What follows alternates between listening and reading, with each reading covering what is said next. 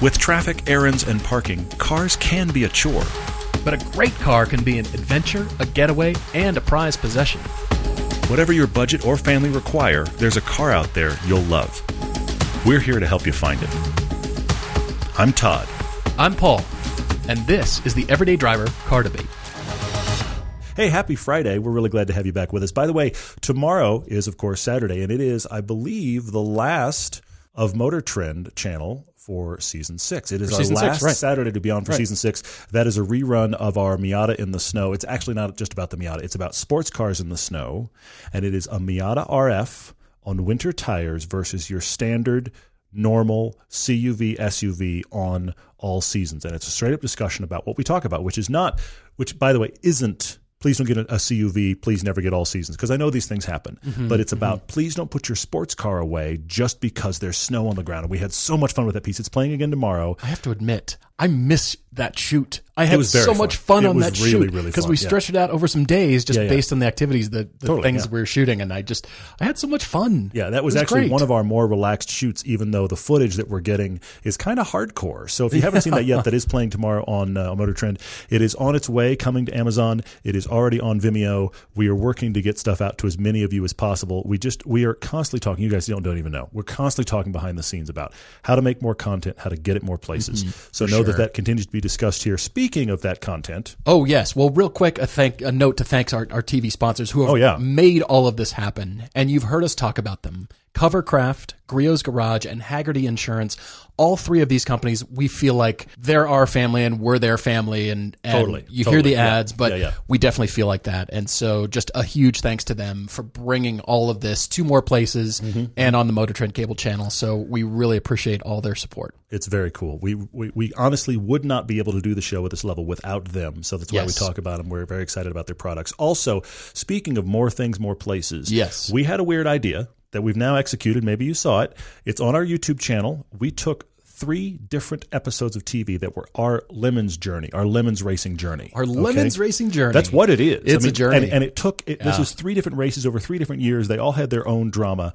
I took them and I combined them into one hour long film, and that just dropped on YouTube yesterday. It's pretty cool, I have to admit, because we've rewatched the entire thing, and there's mm-hmm. parts from the first season. This was 2017 in the first race, and we we raced subsequent years. Yeah. But there's things that happened that I forgot about. Mm-hmm. But there's a through line, there's a storyline through the whole thing that I Completely, think connects yeah. really well. And actually, the parts are you know less than the whole. Honestly, I, I think it really turned out. I think it turned out well. It, it's also a. It's. I'm not going to say happy accident because obviously we're trying to make this stuff work as well as possible. But it is amazing the natural, organic drama that happened each year and how mm-hmm. that has given the feature film now an overarching storyline. Yeah. That we didn't actually set out to know we could get. So Well, it's really fun. So if we you had haven't seen it to yet, that we're through excited about line it. Yeah, yeah. throughout each piece and referenced it and kind Yeah. of said, "Hey, remember?" But people might not have seen it or Yeah. might not have realized this is what we're talking about. So now you just get to see it all Mm-hmm. in one fell swoop. So it is an hour long, just over an hour very on cool. YouTube. Check it out. I'm curious to know your comments. Either you can either Completely, leave your yeah. comments or email us. That'd be great. If you've got more cars in the garage space, and we suspect you probably do, then you need to protect it with a custom car cover from Covercraft. We recommend the Noah Custom Car Cover. They're each made to fit your car perfectly and they resist moisture but also breathe to eliminate condensation. It has four layer protection for all weather conditions and it protects your car from UV rays as well. The Noah covers even have a soft inner layer, are made entirely in the USA, and come with a four year warranty. In the worst winds we've seen, the Noah cover stays put. Todd had one on the Lancer, and it kept the paint pristine in all conditions. I wore one out after nine years of daily use on my Audi Avant, and people always asked how I kept it so nice. Plus, you can defend your interior against kids and dogs and spills and any weekend adventure you might have in the mud and snow with custom seat covers from Covercraft. You can have the nicest car all winter long with help from our friends at Covercraft. And you can get 10% off your custom car cover and any Covercraft product by using the code EVERYDAY right now at covercraft.com. And it even ships for free. Follow the link from our sponsors page or go directly to covercraft.com to keep your car looking its best. There is an announcement that I have to make about later in 2020, mm-hmm. August 2 through the 6th mm-hmm. in 2020. Is Pilgrimage 2020 in Oh, Germany yeah. and Bel- Belgium. We are planning for this mm-hmm. at this point, and you can go to everydaydriver.com to the Adventures tab right in the middle, and you will see as we're starting to populate events for 2020. Yep, yep, yep. Pilgrimage is up, and you can see everything about it. You mm-hmm. can, you know, of course, email us if you have something, a, a question that we have not answered yet. But there's a frequently asked questions that are mm-hmm. based on prior year's experience, and you can sign up right now. So what you can do is click that sign up button. It mm-hmm. doesn't mean you're automatically signing up right now and your credit card is swiped. That's not the point. You still have to give us numbers. That happens later. Yeah. the point is it gives you more information it's just a way to dive deeper in there and see more about the trip and really consider it and we are excited to go that's like i said we're planning right now to go We've got a and we're very excited We've got a group of you going already, and I have already gotten emails from some of you going, please, please, please, please, let's take this trip. Yes. Please, nobody gets sick. Let's get on airplanes. Let's go. But it is August, by the way, when it's going to happen. We're very excited. RSR is excited to have us. We did not get to go on our, our Iberia trip, which is a bummer. Yes, That would have been bummer. coming up in a few weeks. But uh, uh, again, pilgrimage is one of happening. those deals. Utah meetup is supposed to be in September, and we are also, I'm going to say it publicly. You may not have seen it on the website. I'm going to say it publicly.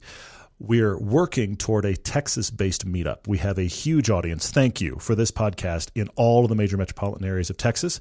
I'm originally from Texas. It's time to go to Texas. so we're working on it. We don't know, we don't have a All time right. frame yet, but we are working on it. It's like our next one on the list. So we're working on that. A quick note also about podcast episode number 500 which is Mm-hmm. Yep. hurtling towards us at this point I can't believe that. By still the way, can't believe it. I've been either. here for almost all of them. Like like short of like three of them. I've been here Yeah, for all of them, and it's still crazy. Yeah.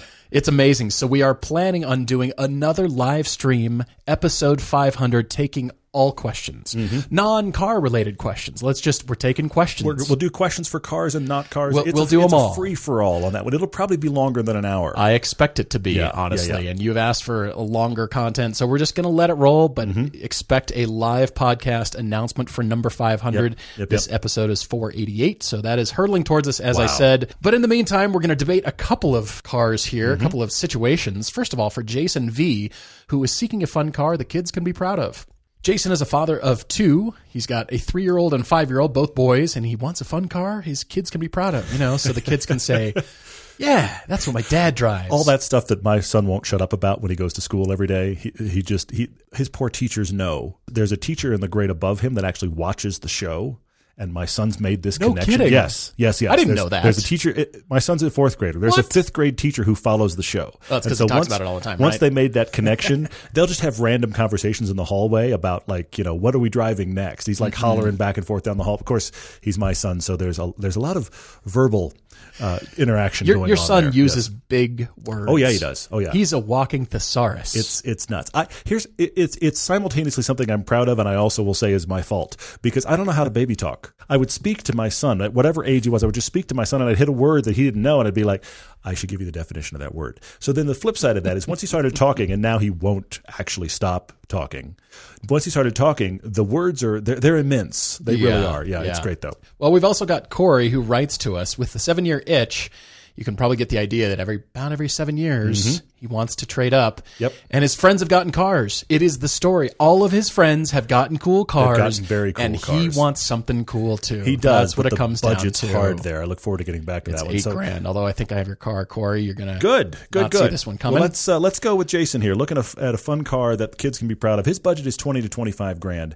He's looking for something different and unique. I love that. Manual and good handling, more important than raw power. Mm-hmm. There's three or four of you out that are already hollering what you think we're going to say, and you may be right. He commutes about fifty miles a day, half of which is on an amazing, beautiful squiggle of a back road. So that sounds fantastic, Jason. We got to solve that. Well, he says no Hellcats. Oh man, how come? Oh, well, considering what he wants, that makes sense to me. Although twenty five thousand dollar Hellcats are really scary. Yes, And exciting all but, at the same But I actually don't think it's scary for the people vi- buying them. I think it's scary for the rest of us. Oh, well, that's, yeah, that's what we got to be terrified by. I, I was driving over here to you, mm-hmm, and mm-hmm. I watched a WRX that was off the side of the road. Then they What? were in the road. Then they were back off the side of the road. Oh, then they were splitting gosh. the two lanes that existed. They were splitting right down the middle. So I'm in the Phaeton, which is let's be honest, you're getting gunned down by an aircraft carrier. Was it email or Facebook or what? She- what was it? They were on their phone. Uh huh. Yes. Yeah, they're on the phone. I can tell. So, his current car, Volvo S60 T6 all wheel drive, he says with Polestar Flash and Michelin Pilot Sports. now, Okay. Jason thought he needed a family car, but Yep. the kids are rarely in the car. Just hang on to that statement. I agree. They're I agree. rarely It's in the car. It's key. And he takes his wife Honda CRV, his wife's Honda CRV, if they take the kids, Mm-hmm. now has 115,000 miles. He used to have an 05 Audi S4 with a manual. He loved this Very car. cool. Bought with 7,000 miles, cool. sold at 85. So you're also getting the idea. He keeps them for a while and Mm-hmm. drives them. Also had a 99 Volvo C70 Coupe. Seeing a trend here. Yeah. I remember those. yeah. Yeah. Yeah. Had the bigger turbo, five speed manual. Mm-hmm. Bought new with European delivery and sold with 125,000 miles on it. And his first car was a C4 Corvette, which we've recently recommended over 100,000 miles on it. That That's was, cool. That was the first car. That's very cool. Do you remember when the C uh, the C seventy coupe was made into the Puma? Oh, I, There was some dentist that spent a bunch of money and made it like a off road monster truck. Why'd you have to thing with- bring that up? Because I still can't believe it existed Oh, at all. man. And that that person had not only money to make it, but then actually money to actually try to promote it at the LA Auto Show. And we all this is during press days. You've never seen journalists roll their eyes as much as those press days. That- it yeah, was, was you could just stand off to the side and just people watch other journalists going by the Puma and be like, "Wow, this is fantastic." If you want to also have an image you can't claw out of your brain quickly enough, just Google Volvo C70 Puma. It's this purple monstrosity. It- Uh-huh. Yeah. it's beyond awful. And then I heard it wasn't really engineered, so he didn't want to drive it because it would collapse into a pile of dust. Awesome. So it didn't look good, didn't drive, and I think Vegas can get rid of your money quicker, but I'm not sure. So the current shortlist is the BMW 228. Jason's looking at those, which we highly recommend. We love them. They are good, yeah. For $25,000, lovely car. Yeah, Excellent them. Yeah, car. yeah, yeah. He's also looking at Honda Civic SIs, Mm-hmm. which are good, fun, and Mazda 3s are on the list. But Jason, I wanted to start off with something about a car that is a feature the kids will love. Because Okay. Ultimately, Good. what you're coming back to is yeah, you want a good car for yourself. Of course, it needs Yeah, to be within sure. Yeah, budget and you need to have use for it and you commute in it, all those, those kinds of things. But the kids got to love it. So, what is the feature the kids will love? Is it a whistly turbo? Is it a thundering V8? a burble tune on the exhaust. This one makes Maybe. firecracker noises. Maybe so. Is it an over the top styling that they just love? Hey, that car's coming. It doesn't really matter to them about yeah, the yeah. power or the handling, yeah, whatever, totally. even though I know you need that. Is it brutal acceleration like Mm-hmm. an electric car? What is that? So I started off here with thoughts about the Hyundai Veloster N. If you're looking for, Mm-hmm. you know, 20 to 25, you can get them slightly used for about 25, 26, 27, somewhere in there. I found a lot of them for that. Like that car. The, the, really, the bottom of the uh, Veloster N market right now, I looked it up. I looked it up on Auto Tempest, and the bottom of the market is $25,000. And so if you've got 25 to spend, you Mm. can go get yourself a Veloster N right now that has the burble tune to make the kids laugh at firecrackers. it it and burbles and pops and Crazy fun to drive. It really is. You can put the car, the kids in it, Mm-hmm. in the car, even though they're rarely in the car. Remember that. Agreed. They, they would probably want to ride with you more. Mm-hmm, yeah. I also found a 2017 Subaru BRZ in yellow. You knew that was coming. The 86 chassis is on my list too. This is these are the cars that I know many of you were already saying, but this isn't a sometime occasional kids car while you enjoy it. Manual, great handling, not that powerful, but a driver's car. You asked for all of those things, Jason. That's exactly what it is. Well, I picked the yellow one because of the lack of power. So it oh. stands out because it's yellow. Sure. And so Oh. sure. the kids will think school bus, daddy's taking us to school in the school bus and it's yellow. It's a bright and car and they're excited about it. with the squiggly road, you will love that because it sounds like you can keep your speed. And then if it's only half highway commuting, then I approve because I don't uh, approve for full highway commuting in that. I don't approve. When I still had my Saab 92X, I was up on an amazing, stitched onto the side of the mountain road with my son coming up between here and Salt Lake. Yeah.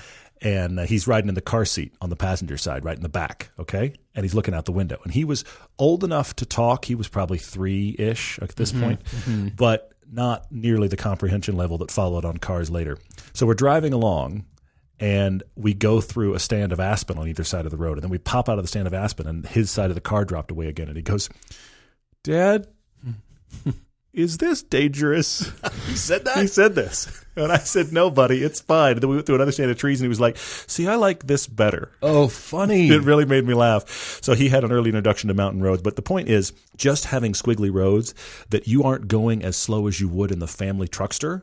Mm-hmm. That'll feel great to the kids. It doesn't matter how fast you got there. It's that roller coaster sensation of quick movement. We just had this autocross thing we did. Okay. Yeah. Yeah. My son, who's now 10, felt pretty mixed about autocross because I think he's never been on track with me. Okay. Oh, yeah, right. So I think He's that drifted was with you, though. he has drifted with me. Pretty But- funny. But the autocrossing in the Lotus wigged him out a little bit because he's never had direction changes that were that sudden. oh, sure. So it took him a minute to be like, "Is this okay?" And I said, "It's great, buddy. We're all good." This could actually have the opposite effect of if you now don't drive like that everywhere you go, he's gonna be like, "I'm bored. How come you're not going fast? I know. You're a terrible driver. Come on, mom. Exactly. Come on, right. grandma. Exactly what are you doing?" Right. So, Jason, hopefully you'll get something that kids will enjoy in that regard. But keep going. I was just thinking for, you know, all the shortcomings that is the Toyota 86, paint can make up for a lot of that for kids. It's it's a great looking car. if it's yellow a great looking and car. they don't know it doesn't have a lot of power, that makes up for all of those shortcomings. It's all about how you use that power. You've proven that in many, many a rental car. Yeah.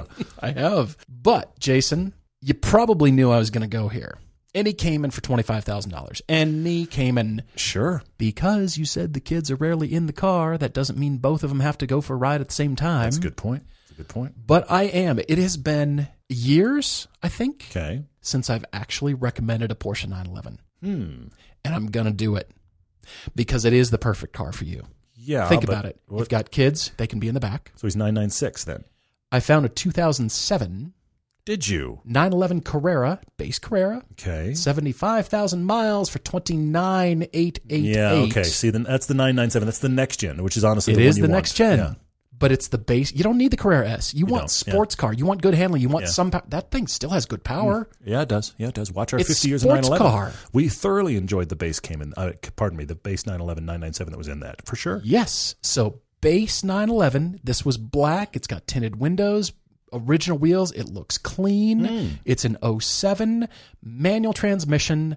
75,000 miles. Drive that to double the mileage. Hmm. I dare you to put a ton of miles on that. Honestly, put a couple hundred thousand miles on that car and enjoy it because it is the 911. It's got the back seats, so both kids can go with you. Yeah, It yeah, yeah. fairly practical, more so than most sports cars. And the fact that you're getting the 997 Mm-hmm.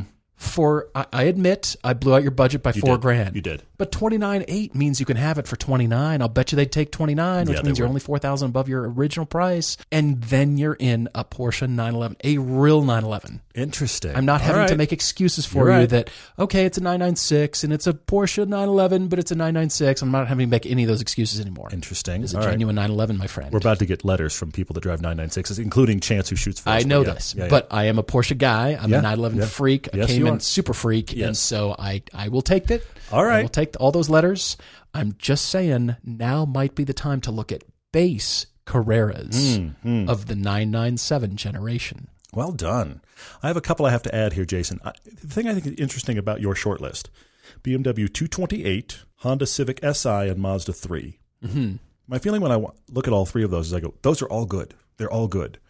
But how much can you reach to a used one of the bigger brother of all of those? I mean, we already mentioned 86, we already mentioned Veloster N, okay?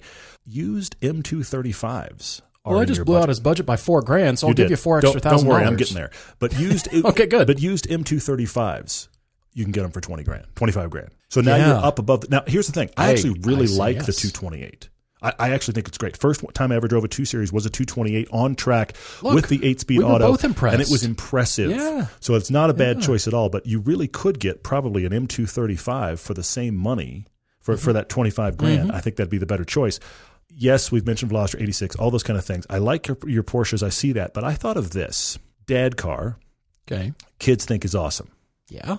Jason, you said Honda Civic Si, but did you know that the Type R market bottoms out at 28? No. I found a couple No. outliers via Auto Tempest. I found a couple outliers that were like 24. They were the weird ones that you're not really sure if that car's okay. But the bottom of the actual market where you've got options, 28 grand. Are you telling me Civic Type R's are twenty eight thousand dollars? I'm telling you, you could go get a Civic Type R as of this podcast recording for 28 grand. And they're only going to go lower What? So, uh, Jason, this is honestly, great news. Type R, I kind of feel like that is the ultimate dad mobile right now because if you've got little kids, you're driving a Transformer car. It looks fantastic for little kids. It's crazy fun to drive. Good gas mileage, great on a back road, surprisingly utilitarian because it is a Honda Civic with four doors and a trunk. Okay. So I, well, hatch technically. My point here is Civic Type R is just above your budget. And I think by far the better car than the stuff on your short list. I totally agree to that. And it checks two of my boxes of things that delight kids mm-hmm. crazy styling mm-hmm. and the turbo punch. They would love that. And they're really cool in blue and red. Yeah, they, are. Are you leaving it there? Is this I, am stopping there. We've covered about everything I could think of I- that really checked all those boxes. if they're truly $28,000? I found a whole. I found a couple of pages of them that. way. Hallelujah. Yes, agreed. Honestly, for mm-hmm. all of us. Yep. Then Type R is for everybody, I guess. We like anything that helps our car disease. Well, frankly, anything that makes it worse, which is why we're big fans of Hagerty Drivers Club. For just $45 a year, that's less than $4 a month, you'll get six issues of the fantastic Hagerty magazine, roadside service with guaranteed flatbed towing, invitations to members only events, valuable automotive discounts on things like tires and vehicle transport and racing school, and a whole lot more. It's the ultimate membership experience for people who love cars. Check out Hagerty Drivers Club for yourself and join the club at hagerty.com slash everydaydriver. Corey's writing about the seven year itch, which unfortunately is normally connected to I don't like the person I'm with anymore. But in this case, it's about cars. Wow, this is not a relationship podcast. It's not. Fortunately. But we, we stumble in there often, yeah. Corey says he discovered the podcast while he was researching ideas and thoughts on cars. Good, thank you. Well, yes, thank you, but you're screwed now, buddy, because uh, Welcome. You know, he says it's a daily staple during his commute. He says his first car was a 1997 Cadillac Seville SLS. Picture that car. Yes. With its roundedness Yes. everywhere. It's just, hey, a cool shape. And then we just scraped off all the edges. We just Remember this car? Well, but see, they've they've snapped back the other way now because now you can uh-huh. like cut yourself open on the edge of a Cadillac. So yeah, Exactly. This had the North Star V8 he purchased for $4,000 all right, all right. back when he was 17 years old. It only has 32,000 miles. Even with a four speed automatic, it had plenty of power for him to have some fun on all kinds of roads. And he's out in Iowa. So, yeah, I'm sure that thing was fast on some Well, and also when you're 16, 17, you know what car's fun? Whatever car you have, exactly. Any car. your car. yeah, totally. It just doesn't matter. They've got- You've got a window of like 18 months, two years where it just doesn't matter. It's Mm-hmm. like, I have car, I will make laughter. That's really all that happens. Yeah. Totally. Well, seven years ago, he traded that car in, got himself a 2013 Chevy Impala. Okay. Says there's nothing wrong with the car. I agree. There's nothing wrong. Fine. It's fine. Yes. But he says there's a list of cars that some of his close friends have gotten in the last 16 months. You're hearing the Janis Joplin song in your head right now. Mm-hmm. Yeah. Oh, Lord, will you buy me a Mercedes Benz? Because Yeah, yeah. all my friends, right? Totally. You're hearing that song. Totally. Yes. Somebody got a 2015 Evo GSR. Like it. Somebody else got a 2008 Nismo 350Z. Another friend got a 2015 Subaru BRZ. And a last friend got a 2012 supercharged Camaro SS. So when they go driving, he's got the Impala. Mm-hmm. I can see it. You're feeling left out. You're at the back of the pack. You're in the Yeah. 2013 Impala going, Yeah. What have I done? I need something. Yeah. Yeah. Yeah. Resurrection. I need something. He said, "Look, it's pretty obvious. I want sportier, more fun to drive. I need to use it as a daily." Mm-hmm. He has a five-year-old, but she can easily climb in and out. I like this. Although, by the way, also his five-year-old daughter says that she begs to go for rides in Grandpa's car, which is a Cadillac ATS-V. So I like this. You've got a petrol Mm-hmm. girl on your hands. I think that's amazing. Uh, his fiance doesn't really care what he drives. But that means we have a budget that is pretty immovable of uh, about five grand to spend on top of what the Impala is worth. So let's do math real quick. Eight grand. He says any more than that, you might see his mugshot on Dateline after he tells the boss. Yikes! All right, that is um, So that's uh, a nice way is of our saying budget. There it is. Eight yes. thousand dollars. It is. He says ideally it's an all-wheel drive sedan since they they do live a bit out of town and roads can be covered for a day or two in the winter. Okay. All right. But he won't shy away from the challenge of plowing through snow in a rear-wheel drive coupe or hatch. It's asking a lot, Mm-hmm. but he says he's open, Okay. I love this. and you better be this. open Okay. Good. because I have good. your car. Do you? I You said few. Mm-hmm. a day or two in winter. That means I don't think you need all-wheel drive. Okay. I'm not hearing mountainous passes, and I'm not Sure, hearing sure, sure. my driveway is really steep, and in the winter you just everything slides off. I'm not Mm. hearing that. For eight thousand dollars, Where'd you go? a 2004 to 2006 Pontiac GTO, It's on my list. you will be the baller when you it. roll up in a Pontiac GTO, my friend. Those things have power. Now, automatics are about eight grand. Manuals are more. They're 11 to 15. Yeah. But you might score. You might be lucky. Yeah, yeah, yeah. Start looking in Florida is my recommendation. Yes. There's a lot of those. They're down all there. in Florida. Let's They're- be honest. All the, everything's the car Florida. you're looking for, whoever you are, there's public service announcement on the podcast. If you're looking for a car, your car's in Florida. I can't guarantee its quality. I can't gu- guarantee how well it's been put together or maintained, but the car you're looking for is currently available at your budget in Florida. Telling you. Yeah. That is my recommendation. Okay. GTO, it's got power, it's got noise. It does. Mm-hmm. You can put winners on and it will be great. I know a friend here in Park City who Yes. has one and he decided to put Blizzaks on it and now he's driving it all year long and he Mm-hmm. Yes, does here in Park City, have yeah. a nasty driveway. Yeah. Mm-hmm. And that's in Park City. You're in Iowa. A winter is a day or two. I think you'll be fine. Even if you get a like winter this. set of wheels and tires, I, which is probably smart. Yeah. automatic, manual doesn't matter. Okay. If it's an automatic, as a matter of fact, he's a drag racer. He's the same drag racer guy that has Pontiac, you know, tattooed on his heart. yeah. He's thinking about he, he got the automatic deliberately because he's a drag racer. Okay, sure. He wanted the automatic. Sure. And you're in Iowa. So There you go. this car could be perfect. And think of that among the Evo and the I Nismo agree. 350 and the Yes. Subaru, even the supercharged Camaro. You're going to roll up next to him and be like, let's bring it on. Well, but I also do think it's an interesting car to add to that group because right now, Yes. with the Impala, he's got these buddies with incredibly varied four fun cars, but they're incredibly varied. And then there's the Impala. Yeah. You roll up with the GTO as well. It's like that's you're adding to the eclectic, awesome mix of this. Honestly, yeah. Nobody can assail the GTO nomenclature or badge. Nobody can Mm, yeah, yeah. nobody can throw stones against that. It's a GTO. Mm-hmm. You cannot say anything bad about it. You can do easy stuff to get more power out of it Mm-hmm. should you want to. It's going to be a good commuter. It's going to be a little bit thirsty on gas, I admit, Yeah, but you know what? You've got a GTO. Yeah, I like it. That's good stuff. It's Start good in stuff. Florida. I have Let a- us know. start in Florida. I have a few of them to actually bring up here. Uh, I've got some that are kind of normal, and then I went a little nuts. And one of my Oh, little good. nuts was actually the GTO that you had because I actually do think that's interesting. Nice. I think that really does work well. Nice. Bring it. Um, first off, let's talk winter tires and let's talk uh, fun things that are all-wheel drive. okay. Your budget puts you nicely in the place, not for the WRX because they're always too expensive, but the Sub- the Saab 92X oh, the sure. WRX sure, in the sure, Saab sure. suit is in your budget, man. Go get yourself the Aero, which is the turbo. Are those in the 8000 range? Cuz the They're linears were. The, the linears are like four to six now. Are the they linear, really? Because because they're always a few thousand less. No kidding. So uh, and again, same kind of thing as always. In these kind of enthusiast sleeper cars, the automatics are cheaper than the manuals. But 92Xs are out there. You're maintaining a, a 05 WRX. The parts are out there. It's all wheel drive, bomb proof, and it's Mm-hmm. Sure. a fun little hatch. I think you would enjoy that.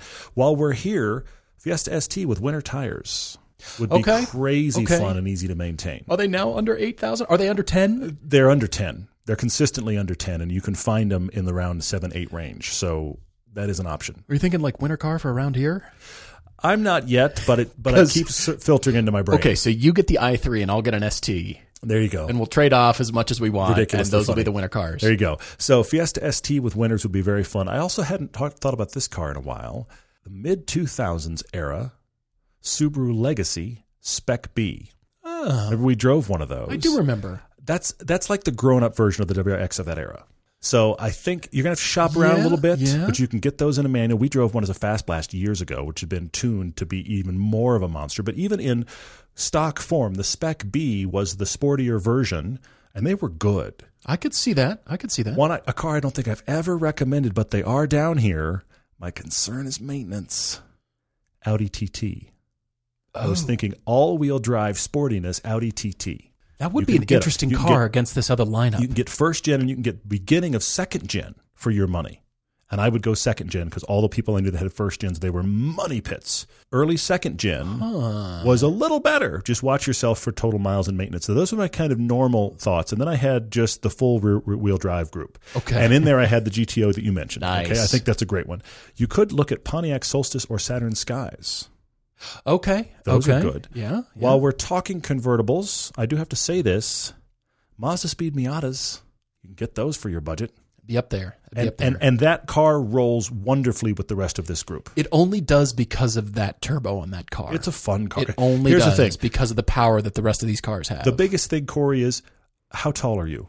Because we're too big for that car. Yeah. But they're really that's really the major slight I have against the second gen Miata, and the Mazda Speed is fun. So Mazda Speed Miata, and then I do have to say, if all of those fail, I was looking at the list of your buddies, and the one car that you could go get for your budget that matches your buddies is go shop 350Zs.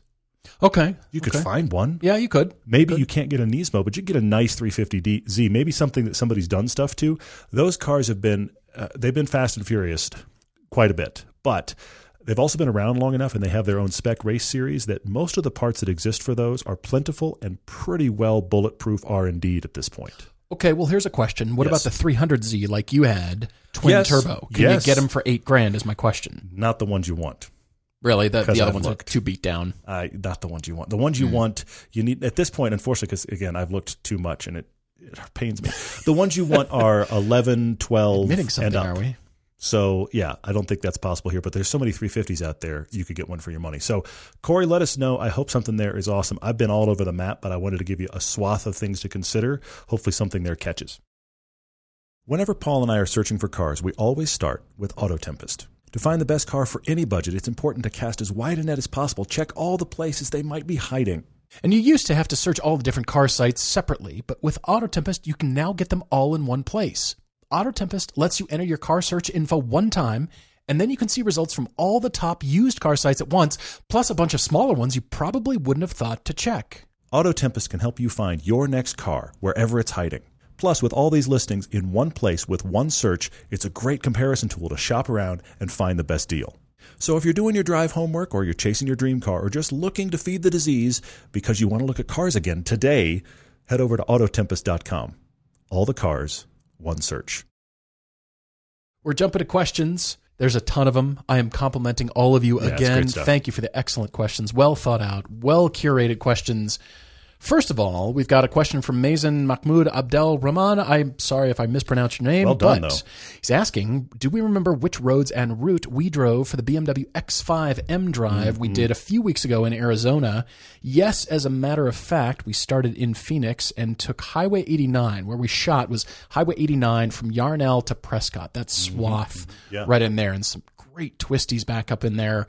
Of course, we took the freeways to get up in that area. You can probably see that on on uh, on the map, but yeah, that was a great great piece of road. We need to go back and drive Yeah, that again. it was really, really good. Gabriel on Facebook said, "Is is wanting a manual transmission a good enough reason to change a perfectly good automatic car?" Uh, Gabriel, uh, you wrote this podcast. You you know uh, like a really a sliver of a reason to change cars, as far as we're concerned. The the big question I have for you is, how is a manual going to fit in your life? Are you going to be annoyed that you have it because you're sitting in the four, on the 405 in traffic every day?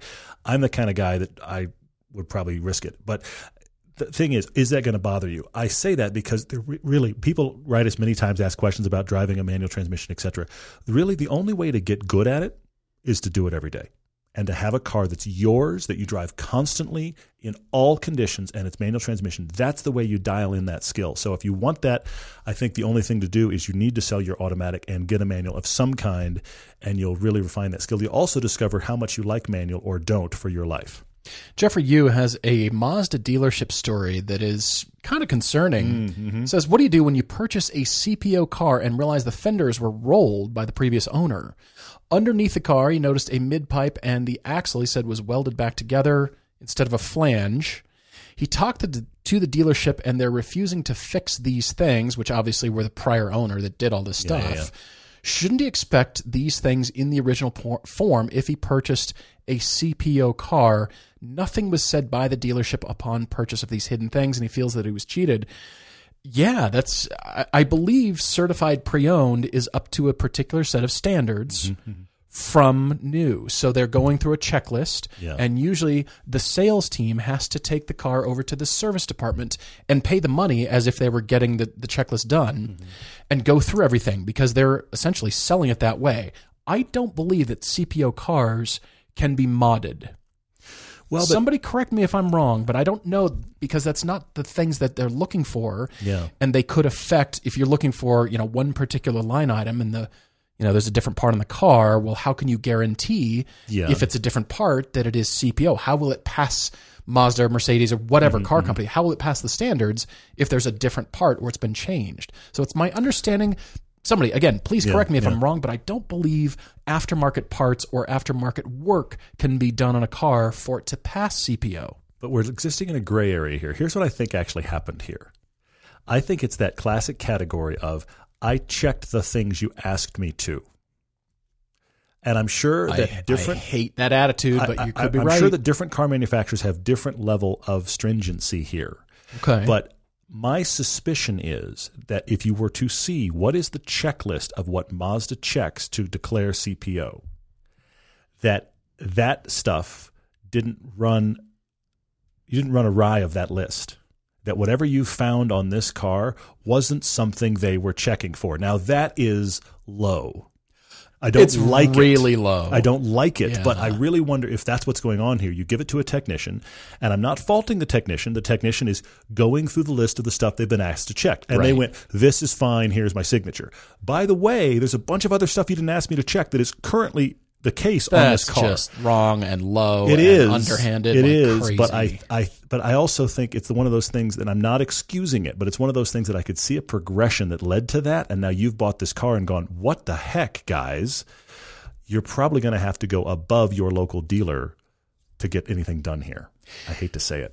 The issue with going after dealers and going after car companies Mm-hmm. Yes, is a hard. big one. Yes. Because you're going to have to decide how worth it is is it to you. Mm-hmm.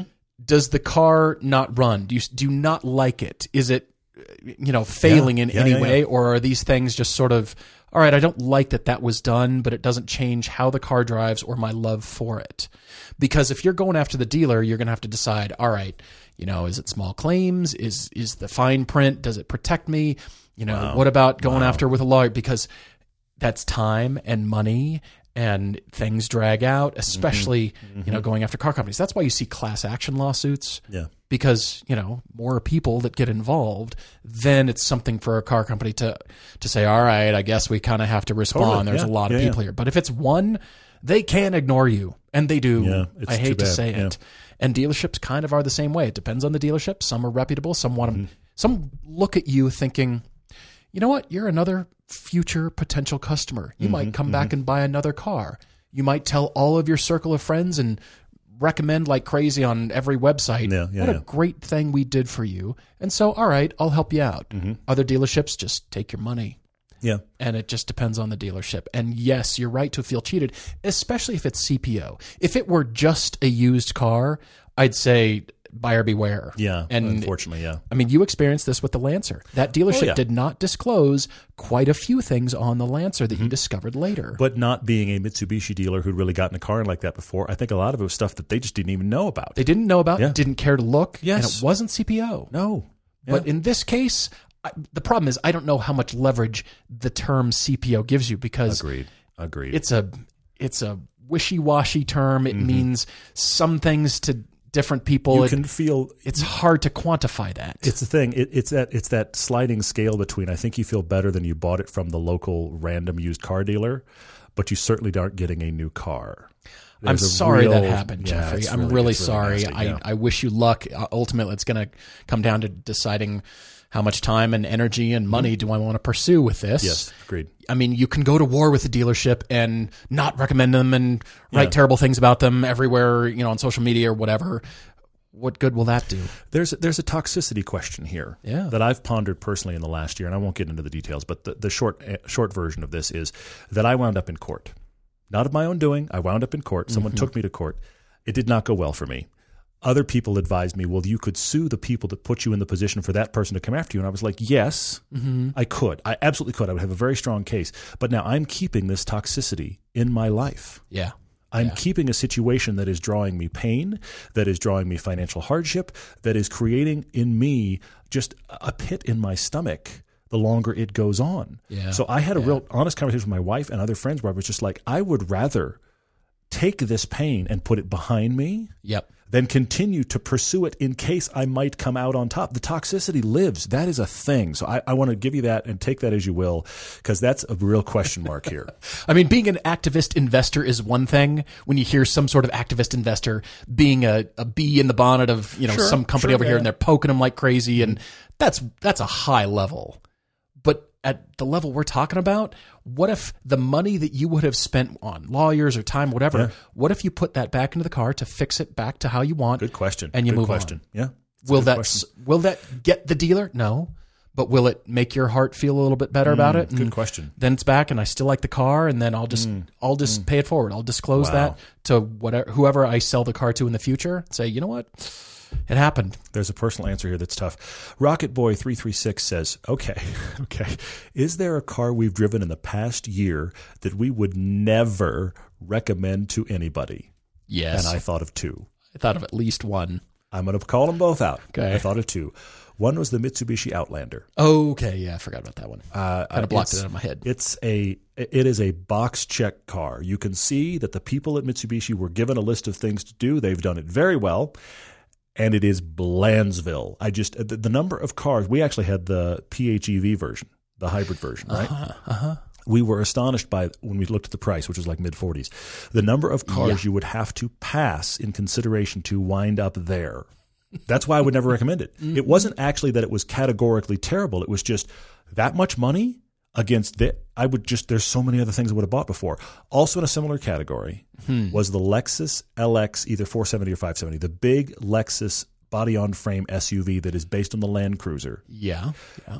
The problem I have with that is it's not Lexus enough to be a Lexus, and it's not off road enough to be an off roader. It's just a Bang way on. to fill a market segment. Bang on. And I was just like, I'm sorry, but this is for no one. Except people still do buy them. Yes, because they are Lexus disciples and they want that thing. I was going to and- name a few and other Lexi, There's, but yes. there's plenty of Lexus that I understand why they sell. That one, I was just like, this is a car without a country. It doesn't belong where it is. Speaking of which, we will have a fast blast coming shortly of an Infiniti QX80 Mm-hmm. that I wouldn't bless anybody with. I wouldn't Yes. recommend that you buy it. I, I, I had a bit of a rant, but it was Yes, from a positive, encouraging place. so I do encourage you to watch that when it drops because I think Infiniti is well positioned. I've talked about this before. Mm-hmm. Yeah. I think Yeah, yeah. Infiniti is very well positioned as a brand for the future. Hmm. Because speaking about a car without a country, they don't know what country they are. They they, know have they not need to be. defined Yeah. who they Yeah, yeah, are in my mind, and I think to most car enthusiasts. Mm-hmm. And so if they redefine themselves and remade themselves, Mm-hmm. I think the QX80 would drop off their list of important cars that need to be made. Interesting. Well, you give what I can only describe as like a parental pep talk to Infiniti in that piece. I look forward to sharing. I like to look at it that way. They might not, but They I hope I hope they anyway, take it right. All right, what else? Uh, Mystic Negro has not written us in a while. Actually, uh, we haven't responded in a while, but he's written us a few times. But he always has really good questions. His question here is about uh, tuning out of class. He says because of reasons. I always say because of the reason. he, he doesn't get into reasons, but he his his wife has a C430, okay, Mm-hmm. Mercedes C430. So it is not quite the big level, which is the C. Uh, 43, C- sorry, C43. sorry, sorry, Yeah, yeah, yeah. C, C, uh, C43, Yeah. which is not quite the big boy, which is the C63. So it's got some AMG flavor, but not the full power output. But he just found out, as you do when you're a car enthusiast, and we've met his wife as well. They are serious car enthusiasts, autocrossers, Totally. etc. So Totally. he just found out that for less than thousand dollars, he can actually get this thing tuned. Think about this for close to the power levels of the big C63 AMG for less than thousand dollars, and it's from a reputable co- company that actually tunes Mercedes. It's not like the guy down the block that bought a laptop has figured out how to do it. No, this is like a known company. So his question is Does this kind of chase of power in turbos change our calculus of tuning out of class? Uh, Mystic Negro, I'm going to come back to this real quickly because my my thinking is kind of the same, and that is there's a five to seven thousand dollar swath here. Five to seven thousand dollars for me is the range you probably have before you've tuned your car out of class. of investment dollars into the car. Because once mean? you get to 10, 10 grand more into your car is a different kind of car. So my feeling is it's a sliding scale. What are you doing for five grand? Is that mm-hmm. wheels and tires and a tune? Mm-hmm. You spent less than five grand. Sure. I, so if you found this kind of thing and you can get that, kind I don't think you're tuning out of class. If you told me, you know what, I bought a, a C43 AMG, and for eleven grand, I can get it close to the C60. Don't do that. Mm-hmm. You spent a thousand dollars and you got that much power out of it. It's just laying there and it's available from a reputable tuner. I mean, obviously, when you crank an engine up like that, you run some risk of other things breaking eventually. But you're talking about somebody reputable. I don't think that's tuning out of class at all. I think that's well within the swath. My thought is power. Why does tuning always equal power? Well, because that's the thing you can plug a laptop in and go, we made it better. I agree, but uh, across car Mm-hmm. car culture in general, we say I've tuned it. That generally means power. Yes. If you said, you know what, I started with a really good set of lightweight wheels and tires, and Mm-hmm. I upgraded my brakes, I tuned my car. You did. and I took a driving course. well, you did. Yes. But that's not what people think. So You're if you're, You're right. going after power, my baseline is is can the car take the power? Is Mm-hmm. it already mm-hmm. set up the chassis, mm-hmm. the mm-hmm. brakes, Yeah. the suspension? Can it take that kind of power? For a Mercedes like yours, yes, it can. yeah, I take your point. It can take take that power. Yep. If we're just adding a bunch of power to a stock 86, those wheels and tires are not up to the task, nor are the brakes. They are not. Nor is the suspension. The wheels and tires which means specifically, yes. Now you're spending more than Todd's 10 grand, and therefore you've tuned out of class. yeah, I see your point. I see your point. Yeah. So if the car can take the power, fine. If it can't take the power, you've tuned out of class Mm, because there's many cars whose chassis can take it and they're already set up otherwise to take the power. You add power, well, you need to stop too. So your brakes can't be eensy weensy Mm-hmm. Brakes that are not right. set up to You're it. right. Can the car take the power without doing anything else? Sure, cheap tune. My Cayman GTS is a good example. Mm, Can mm-hmm. it take the chip tune that'll bump it to 350, 360, or I think almost 380? Yes, it can. Yeah, yeah, Because yeah. the brakes, the tires, the suspension, and the chassis are set up for power. Mm-hmm. Other cars aren't. That's good. I do like that. That's good thoughts. Hopefully that helps, man. Uh, let's see. What else have you got? Let's see here. Oh, uh, well, more R Moriarty sixteen Okay. asks Yeah. about the best, cheap, and somewhat reliable car to learn stick shift on. Believe it or not, he's got a girlfriend that actually wants to learn. Fantastic news. Like it? Like the it? stiff clutch in his Subaru isn't friendly to her, though. He mostly learned on a Civic and what has a similarly easy clutch and transmission setup to use, but a little bit more fun. Leaving the front wheel drive world would also be nice. I hear you on that, but that doesn't really matter to learn the dynamics Mm-hmm. And the yeah. take up of the clutch. You've heard my brother-in-law's story. He bought a $1,500 Saab 900 Turbo to teach the kids stick, and now he's a Now Saab he acolyte. loves it. He's he's trolling forums. He's preparing which next 900 turbos he gonna get. Yeah. He's babying the thing. He's poured money into it, and it's impressive. 203,000, probably 205,000, and it runs. Yeah. Yeah. Yeah. But you you know you stir it like you know ice Yeah, cream or soup, yeah, and for sure. it's you know transmission rebuild is coming. But I would recommend something very cheap. If Mm-hmm. you're going to buy, then yes, very cheap. I mean, you could rent something maybe if you can find manual. But but as I said before, tough. I think you have to drive it regularly to really dial in the skill. You do. The problem with the the really super cheap used cars is the sloppiness of every True. control. True. Yes. Worn synchros, worn clutch, gauges real high, and that says to the learner, "Oh, this is what all cars must yeah. feel That like." That is the danger. You're right. and then you're right, hop in a brand new GTI. And the take up is right off the floor, and it's crisp and snickety snick. Mm-hmm. Yeah, and yeah. you think, well, this is totally different. Then you will learn all cars are not the same. Sure. Well, and it doesn't matter. Two two new cars with manual transmission For are sure. wildly different. It's crazy. Yeah. Absolutely. As t- to, um, I, I I like that she has interest. Mm-hmm. So that tells me she's going to learn quickly. Hopefully, yeah. Trying to force somebody that's not really wanting to do that, there's no interest. Get Mm-hmm. the cheap used car. But if she's got interest, I think she'll pick it up more quickly, and therefore it will cost your clutch wear less. Interesting. I was thinking about there's multiple Honda products. The CRZ that you recommend a lot has got a great, Super great great, gearbox. yeah. The Honda Fit has got a great six speed gearbox. Yeah. If you get a current Civic, those are good as well. Both, all, all three of those are good. Also, anything in the Golf lineup, from the base Golf to the GTI, is remarkably easy to drive as a manual transmission. Those are the first ones that really jump out at me. There are others, of course, but hopefully you can start there. Let's see here. Speaking of manuals, uh, Scott A. Stratton said first three cars are manuals, but he hasn't had one in 15 years. He wants a manual before they stop making them. I think they're going to be around a while. They're going to get more and more niche, but they're going to be around a while. Plus, I'll say this to you as well all the cars that are currently on lots being bought brand new right now with manuals are going to be used cars for decades. So you'll have options. yes, okay, I want you to encourage you there, Scott. But he's just saying he has a currently has a front wheel drive automatic four cylinder, which he puts it in quotes like we do. It is fine, hmm. but yeah, he said it's inspired by Novocaine. It just it's a it's transport.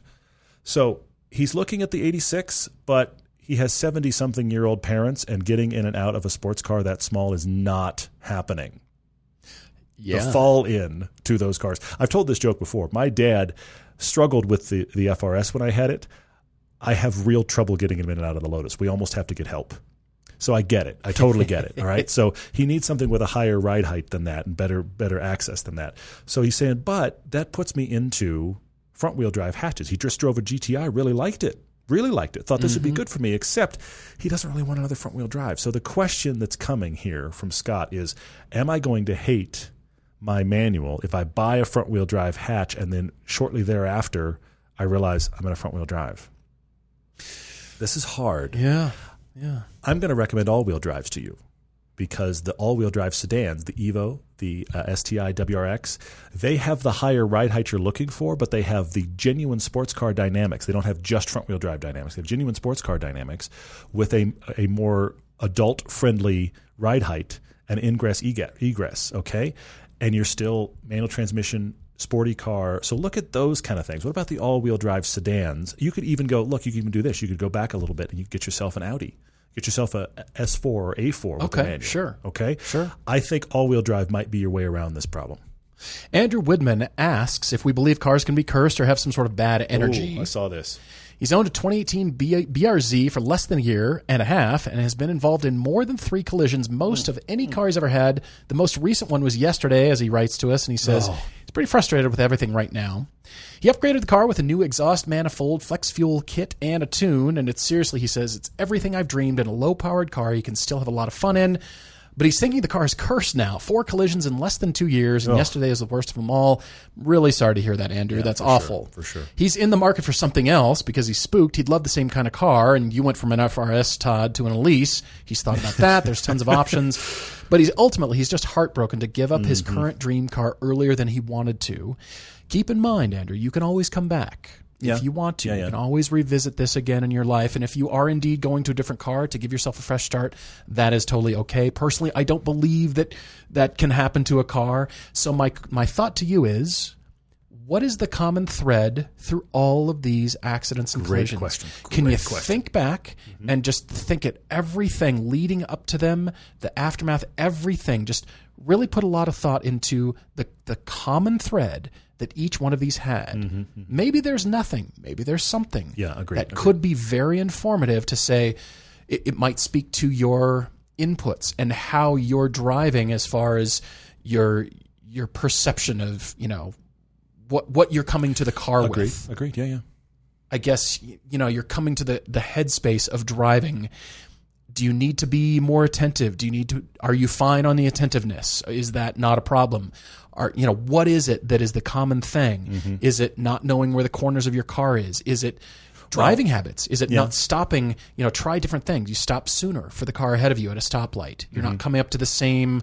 You know, you're not pulling as close, or you're just changing little Who knows? things that might tell you, okay, what if I change my inputs and my you know my own driving i'm not saying it's you either stuff happens For sure. stuff just happens For sure. I mean, along the lines of what you're saying, because this is a really this is a landmines and rakes uh, situation. But talking along the lines of what you're saying, there may be a common. Th- let's say every single one of these is not his fault, and he got hit in every single one of them. Totally. There still might be common threads to the situation. sure And the other thing I want to say to you on this cursed discussion, I don't want to say cursed, but I do want to say this. If this has happened to you this many times in that car, now your headspace is tweaked. Mm-hmm. What's going to happen next? And mm-hmm. subconsciously, that is going to probably erode your love of this car and situations where something might happen again. Mm-hmm. So I actually wonder if, not from a cursed perspective, but if you need kind of the mental reset of driving something else Which just for a time be great. because you've like I said you've you've put into your brain this car has this problem and I think that might lean you toward it happening again because your brain's already kind of primed for it and that's a subconscious weird thing that happens to us as humans but once you get into a rut on anything you kind of need to step completely out to get the brain reset I think that's fantastic. All right, last question for me from Hunter Brooks Dahl. How do you decide where to hit the apex in different corners? You have asked the question of all questions, my friend. every corner Welcome every to car, race driving. yeah seriously Welcome to your judgment and improving your skill. Mm-hmm. And by the way, every track event that you go to, a high performance driving ev- driving event, any track instruction you do, usually the people running the show for that day will drop a cone at the apex to instruct you. Yep. And different corners, of course, have different apexes. And then maybe when it comes to a race, all those cones go away. So it's up to you to decide. Now, you start to get to know the track as you do a lot of laps, as you're there and you get familiarized with it. But some corners are a very late track out. They're very late apex and Mm-hmm. Yeah, late track yeah, out. So you can think about, you know, building your speed. But you're talking about the judgment that every driver has to come through, to come to and and start to evaluate and get better. How do I approach that corner? When you get instruction to do a corner completely differently than you did previously, the heavens will open. You will be amazed at this newfound knowledge because you'll think, I can hold my speed or I need to brake earlier or mm-hmm. whatever that newfound knowledge is for that corner. But what's great is you can apply knowledge of that corner to future corners. That is the amazing thing. You'll start, you'll find commonalities in types of corners on different tracks, and so if you start to learn it on one, you'll be able to apply it other places. The the simple reality here, simple. I mean, huge air quotes you can't see, but if you have a track map and look at it, tracing it with your finger, what's the smallest amount of cornering I can do with my finger and still make the track? Mm-hmm. just that you can start to go wait a minute that's weird. If i do the arc way up here i have to arc real quick but if i start way low all of a sudden it's amazing. And and riding with people that are locals that is that is the key. You got to Yeah, get people that are this is my local track and i know the fast stuff. You'll learn two or three corners where you're like wait that's how you do that corner? But remember how you learned that corner knowledge. Remember that process, Mm-hmm. Yeah. and now apply it to the next corner and Yeah, be open to, good. to That's not good. think, well, I know that corner, I can do that corner because I know it. Maybe not. Yeah. Maybe some. Yeah. Why is that person faster than I am? Because they're doing the corner. Wait, that's how you do that corner? yeah This happens to Todd and I all the time absolutely it does because we trade information. We think, wait, you were faster through there. Wait, that's how you do that corner Yeah. at that speed? How are you? How is that Yeah. even humanly possible? and then you Yet get in here and you, are doing it. you get in and try it and you're like oh my gosh that does work Right. we've done that more times than i can and count he Yeah, does it to sure. me. I do it to him because then he's like, Totally, "How'd you do that? How are you fast?" I'm like, "Well, I, I just do. I just, i just did that like you just do." Well, and that, it's funny you bring that up. Last thought on this is the fact that when you and I show up at a track day, at a track neither of us have ever driven, what's Mm-hmm. fascinating is we will in, instinctively each find corners we're faster than the other one on, and they're opposite corners. yeah, We, we'll have situations where I'm like, I, I, I get number two, and you're like, I can't get two at all. I'm like, man, you know what? Six is killing me. You're like, oh, I love six. right. It's amazing how that almost always happens. It's all we're different enough drivers and people that we will instantly kind of understand instinctively a certain corner. So that's when you got to seek out the people around you and be like, "How are you doing that?" right. It's fascinating. And then you can tell when we both start to figure out all the Yeah. corners. When we've shared too much info with each other, then it becomes very, very evenly matched. starts. yeah, for sure. Which is hilarious. Guys, thank you so much for all your questions. Really, really appreciate it. As a, again, I'm complimenting you all. It's very cool. Yeah, lots to come. Check out Pilgrimage. Check it out. Just go read about it. Oh, for Just sure, say yes. you're not going. Just you know, you've written it off. Just go look at it and just go. Dream with us, and then come with us. That's how that works. exactly. Looking forward to next time. Thanks, everybody. Cheers.